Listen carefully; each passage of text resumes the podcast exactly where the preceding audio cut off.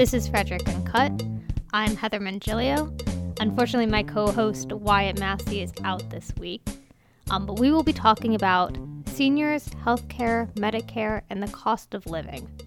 So I spoke with a Walkersville family, the Berneys. I had recently interviewed Fred and Ellen Berney in October for an Alzheimer's issue because Ellen has spatial Alzheimer's. But then Fred reached out to me a couple weeks ago again and was explaining a little bit of their financial situation. So Fred and Ellen um, are now facing thousands of dollars in debt, partially stemming from the fact that Ellen can't work because of her Alzheimer's and had to stop in 2014, partly because of some of the financial and medical problems that she has um, due to costs of doctor's visits, and also partly because they just have a lot of traveling that they have to do with her doctor's visits. One um, inquire, requires them to go to Baltimore like three times a week. Um, so from Walkersville, they're looking at 60 miles a day in a SUV that gets about 11 miles to the gallon. So when speaking with them, I heard a little bit about their story, how they met, how when they first discovered that Ellen had Alzheimer's, how that ended up with her not being able to work at the video company that Fred runs, and then um, how that has started to affect their lives going forward. Um, one of the biggest issues that Fred faces right now is that he, at 79, is still trying to work. He runs a video company from the basement of his house. But if he's working, then Ellen's left alone. And because she has spatial Alzheimer's, she can't read, she can't knit, she can't even find buttons on a remote sometimes. So, spatial Alzheimer's is a little bit different than what you usually think of when you have Alzheimer's. Most people think of the memory loss or people who can remember their childhood but no longer can make new memories. But spatial Alzheimer's doesn't really work like that. For Ellen, it was really the fact that she couldn't find the uh, exit button on a window of a computer. That's how they kind of clued in that something was going wrong. So it's that she can't draw two intersecting tri- uh, rectangles. Um, when she draws a clock, the numbers don't really work out. Um, they're kind of cramped together on one side. So she really has issues seeing. Her eyesight's fine, but her brain can't see anymore because of the Alzheimer's. But her memory, perfectly fine um, for her age. Uh, Fred often jokes that she has a better memory than he does.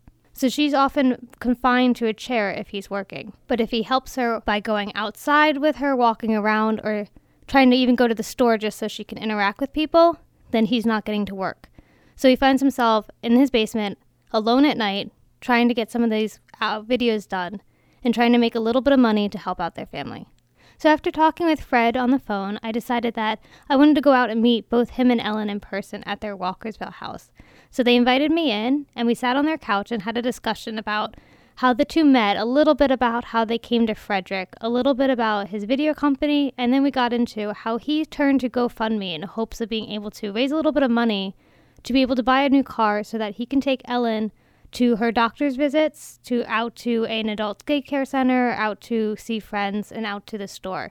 Right now, he has a big SUV, and because she, with her spatial Alzheimer's, is having issues with the gap between the driveway and the truck, she can't always get in it.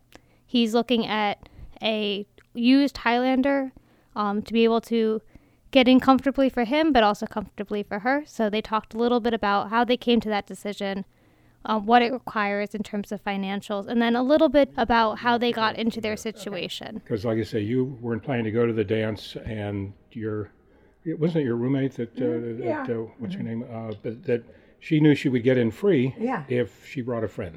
So she brought somebody. So she brought Ellen, and it's a it was a singles group that I had belonged to for a while, and they usually held their dances on Saturday night.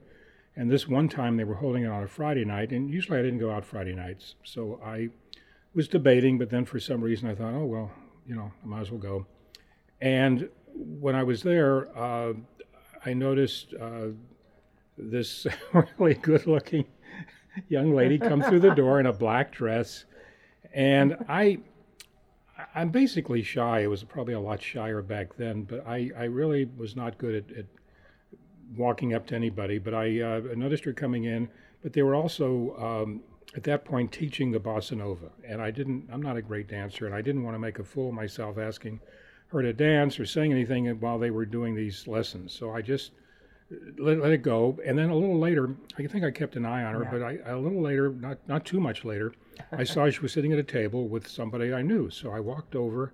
I have never, I never did this in my entire life. I walked over to the table and I turned to the person I knew and I said, Bob, introduce us, pointing to, to Ellen.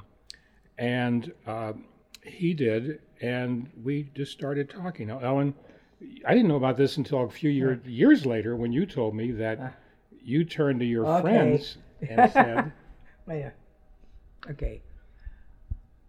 I, I he turned I two turned to my friend, friends that were there, and I say he was going to talk to me for me. I think she, I think your exact words, what you told me, were you see that guy with the big nose over there? he's coming over here, and he's going to want to talk. He's going to want to meet me. And uh, And, and at that now point, it's 55 Yeah. years. yeah, uh, it's it's 55 years now, but it's. Uh, I remember we um, we just talked. We just uh, we danced a little bit. We stood. It was up at a, it was a, the dance was at a hotel in Miami uh, on Biscayne Bay, uh, overlooking the bay. It was uh, up on a top floor. And you had windows looked out over the city, and we just stood by the windows a lot, and we looked out and we talked. And uh, I know I offered to take you home, but you said you'd come No, with I, your. I went home with my friend. Yeah, She brought you, so you. Uh, Yeah. And then I called you every night. Ellen, Ellen lived on the beach, and I lived in Miami, and the distance would have been about, uh, oh, maybe about a half-hour drive, I would think. I mean, uh, well, maybe 20 It's minutes, more. a little more. Oh, Yeah. well, maybe a little over a half hour. Back then, you didn't have expressways or anything, but it, um, yeah, because I'd have to go down to downtown over the bridge. Yeah, so it might have been a little more than that.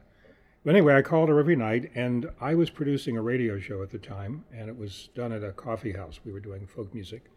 I recorded it on Thursday nights, and then we played the show on Wednesdays. So I asked her if she'd like to come um, uh, to uh, see how a radio show was produced. So I picked her up. We drove to the uh, it was the Hootenanny Coffee House in, in Miami, and the place was not too far from where my studio was. So when we finished recording, I said, "You want to come back to the recording studio, and I'll show you um, how, how a record is, is made." And we came back there and brought the equipment back. We started cutting a record. Literally, I cut records back then, the old discs. And uh, as we're talking, you or I, we got to play that record again. I've got to play it because remember, I, I think I said we'll play this for our kids one yeah, day. yeah, well, we And did. then and then we looked at each other, and I realized that, in a way, I had proposed. And um, basically, we were we met on January third, Third, yeah. married on uh, actually January fourth, and married Fourth. February twenty third. it's really bad because you they I can't figure out what's going on in my head. Ellen was diagnosed with dementia in June of 2014, but I would think maybe a little earlier than that. I noticed she and I ran ran a video business, and I was working with him. Ellen's an RN. She she was she registered nurse for 27 years. Yeah, Retired from nursing in the mid 80s. yeah. Started working for me kind of by accident, but Uh, not accident. well, I asked you to come with me when I was shooting a wedding. oh yeah, I was supposed to have a second person show up to handle the second camera. They, Ellen was just going to come and just because I didn't want to leave her at home. She didn't want to stay at home. She wanted to come.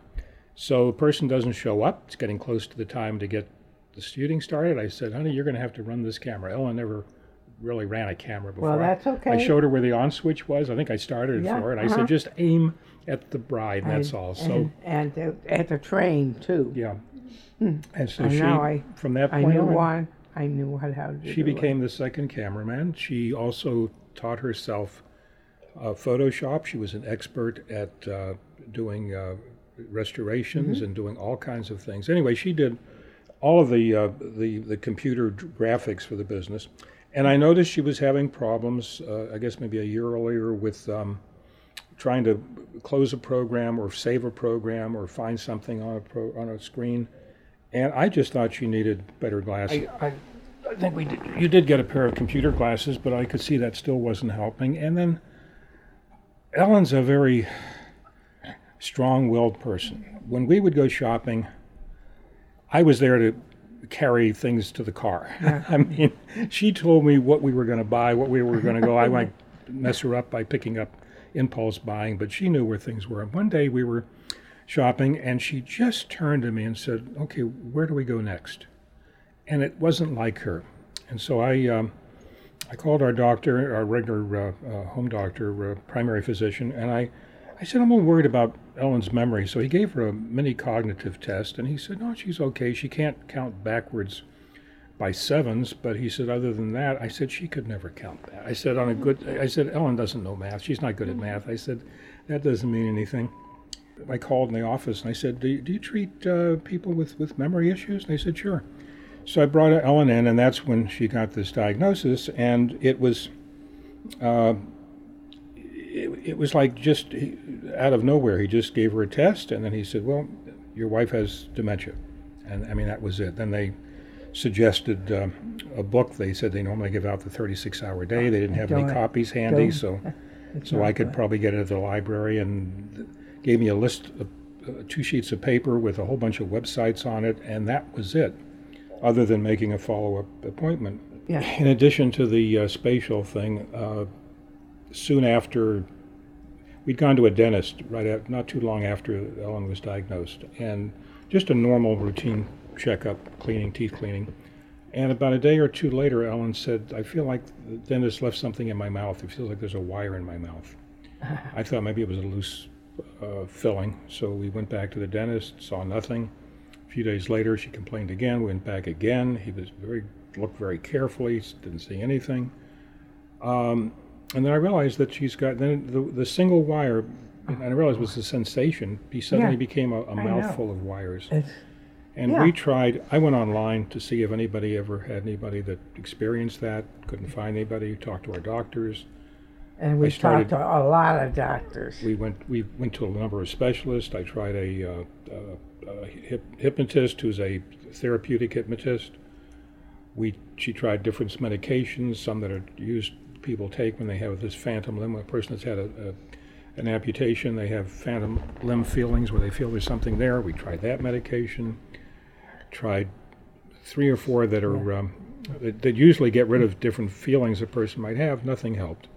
Yeah, Um, somebody suggested uh, TMS, transcranial magnetic stimulation, and uh, it took a while to. And then your, the paper had a big article on uh, on that uh, about a company here in Frederick. Um, uh, about two or three days after I'd heard about uh, this TMS, so I, I called the company and they said, well, their intake is done at uh, in Rockville. So we went made an appointment, went down there to see them, and spent a lot of time with the doctor. And he said. Uh, uh, they normally treat uh, depression with this, but he felt he might be able to. It might be helpful.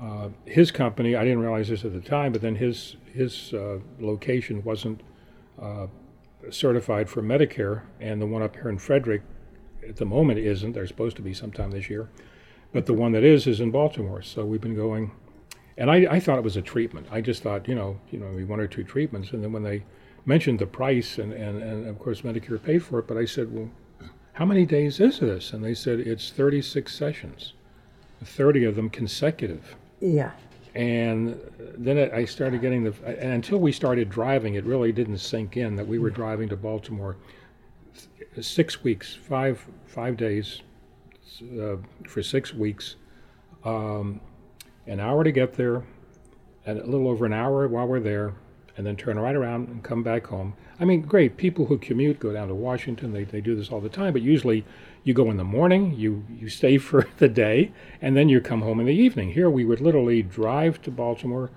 uh, treatment, and then come right back. And uh, that 100 mile trip, I mean, it was getting, I mean, I'm we got a big car, and that was getting to me a little bit, but it, I knew it was worth it. And, and um, it's over. Now we have just six sessions to go, which are spread over three weeks, two two days a week, and um, it it may be helping. You, you've I noticed. think it's, you, I think you- it is. At times, you tell me it's helping, uh-huh, I which is another reason I was um, trying to see if we could get a a different car. This thing, I, I in my mind, I calculated the cost of gas driving back and forth. I said if we had something that was better, better on uh, more economy, we'd, we'd save some money. It was like probably it was like eight nine hundred dollars in gas just driving back and forth to, to Baltimore. Basically, this spatial thing means it's difficult to to estimate the distance between two objects. So if Ellen sees something on the table, uh, she will reach maybe four or five inches away from it. What happened was we, two of us running a business, not that we were getting rich or anything, but it was, we were doing okay when the economy hit a, a problem a number of years ago. Uh, it took a while for it to catch up with us, but even then, I was trying to figure out where to put the business. We had some clients, and so that uh, we, we, we were we were doing all right. At least we were paying our bills. Yeah. But when Ellen couldn't work anymore, and I, I used to say that Ellen and I shared the workload. Yes. And I soon. I, I, and I worked it, and I ma- made it really not messy. Yeah, she had a system. I'm still finding her system when I go downstairs. I mean, I, will locate things and realize what how she kept it. But, I, but I, I like to, to, be. I like it to be. yeah, she's you're, you're Yeah, organized. You would organize a lot I- of things. I find your the discs that we. At any rate, when she couldn't work, and I thought that we shared the, the the workload, I suddenly realized she probably did more like 85% of the work. Ellen handled the phone. She's she's the person to talk to people when they called. She I did a much better talk. job of making. I like to talk to people too. she would close the sale. Someone would call and ask Oh, about yeah. a video scrapbook, and I would get too technical, and I'd hand the phone over to Ellen, and she'd talk about how we make these beautiful videos from their pictures and music. I mean, she would just go on and on and talk to the person, find out something about them. She'd know their life story before she got off the phone.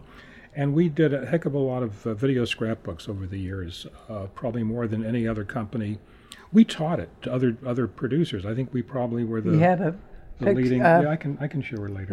yeah. Okay. I think we were the leading company on that. But so what happened was I realized one, I can't do the same kind of work we were doing. I don't have the time. Um, we had stopped doing event videos. I just kind of got burned out on that. I was carrying a 27 pound camera, doing uh, uh, receptions and, and, and things, and I just couldn't do that. We were doing business meetings, conferences, and um, that started to slow down. So we were concentrating on, on editing and concentrating on some few uh, uh, business films. But when um, Ellen was no longer able to work, and I had to stop doing the uh, photo restorations, and I found that when I had to do everything, I just couldn't do all the work. So we started cutting back, and uh, and I watched slowly, slowly the the income just getting to the point where, at this point, it's basically our Social Security, which is not sufficient to um, to meet all the obligations. I mean, I didn't like the idea of getting help from the, the county or. But as they explained to me, Fred, you paid for this in your taxes years ago, so now when you need something, the money is it's, that's the reason it's there. But um, it's uh, it's been rough. I mean, uh, like I say, the car is a 2002 Oh, Suburban, yeah. Which um, Which is it's a good car. I mean, Suburban's, yeah, a, yeah. Suburban's a good car, but I, I just Yeah. noticed the odometer because it, it it reached 200. and I was getting oil an oil change, and I happened to look at what they put down. It was it, just hit 250,000. Um, that's uh, you know, there's my I can and now it starts to sound like a Model T. I mean, I can tut, tut, tut, tut, I don't know what that is, but uh, um, and I just I just don't know where certain things are coming from. I mean, we. Uh, we, we, we were banking with a bank that at one point, because we did have a pretty good credit line of credit, they had given us a, um, a line of credit on, on the business uh, checking account. And uh, there were times when we just were running a little tight. Um, uh, so I, I had uh, started to use that. If, if, I, if the account was overdrawn, it just created a like a loan uh, on, on the account. And I realized one day we had actually been using that line of credit to pay off other credit cards to to uh, make their payment. I had to use it for the electricity a number of times, uh, cost of the you know the the uh, electric bill. Yeah. And at, at some point, I said, you know, this is insane. We're we're not really paying anybody. We're creating a, a much bigger uh, expense for us on on the, uh, the line of credit. And and actually, that had kind of it was reaching the point where it it ran out. So I just stopped, and I'm thinking, oh, let's see what we can do. And and and right now, that's where I'm at. I absolutely do not have any idea what um, what the right direction is. Um, you know, it's it's I know this is just rough. I mean, it's. Um, I've, I've always been able to figure out when when when anything gets tight, I can figure something out, and I'm able to change direction and know where I need to go. I mean, I always used to say when I started, I started the recording studio when I was in high school. I was uh, last year of high school, and I, I it's, it's, it's a long story. I'm not going to talk about that, but I started this recording studio, which is what the company is today. It's all from that little studio. I'm stumped. I'm actually stumped. I've, I've, I've talked to uh, financial people. I said, I don't know. I don't have an answer. I said, I'm looking for someone to help me figure this out. I just don't have an answer. My, my biggest concern is, uh, is Ellen. I mean, I, I, I hate the idea that if I try to spend too much time away from her, she's just sitting in a chair watching television. I would like her to be active. We'd like to be able to do things together.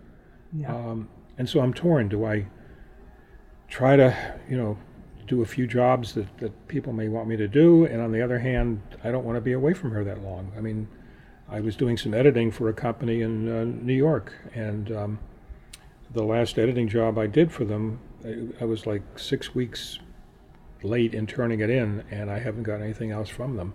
And they had been a customer for us for over over 20 years, yeah. probably 30 years. yeah.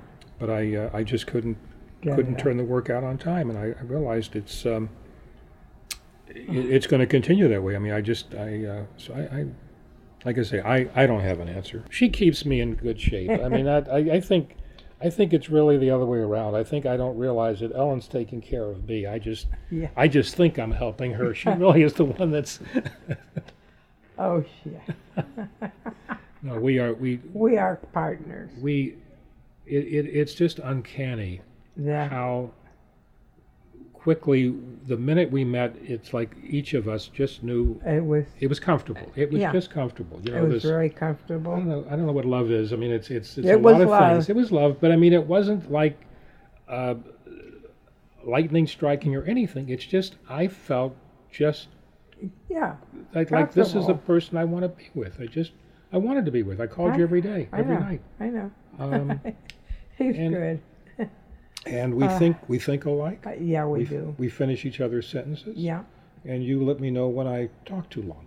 That's right. So, talking with the Berneys made me realize that this is not an issue that is just for them.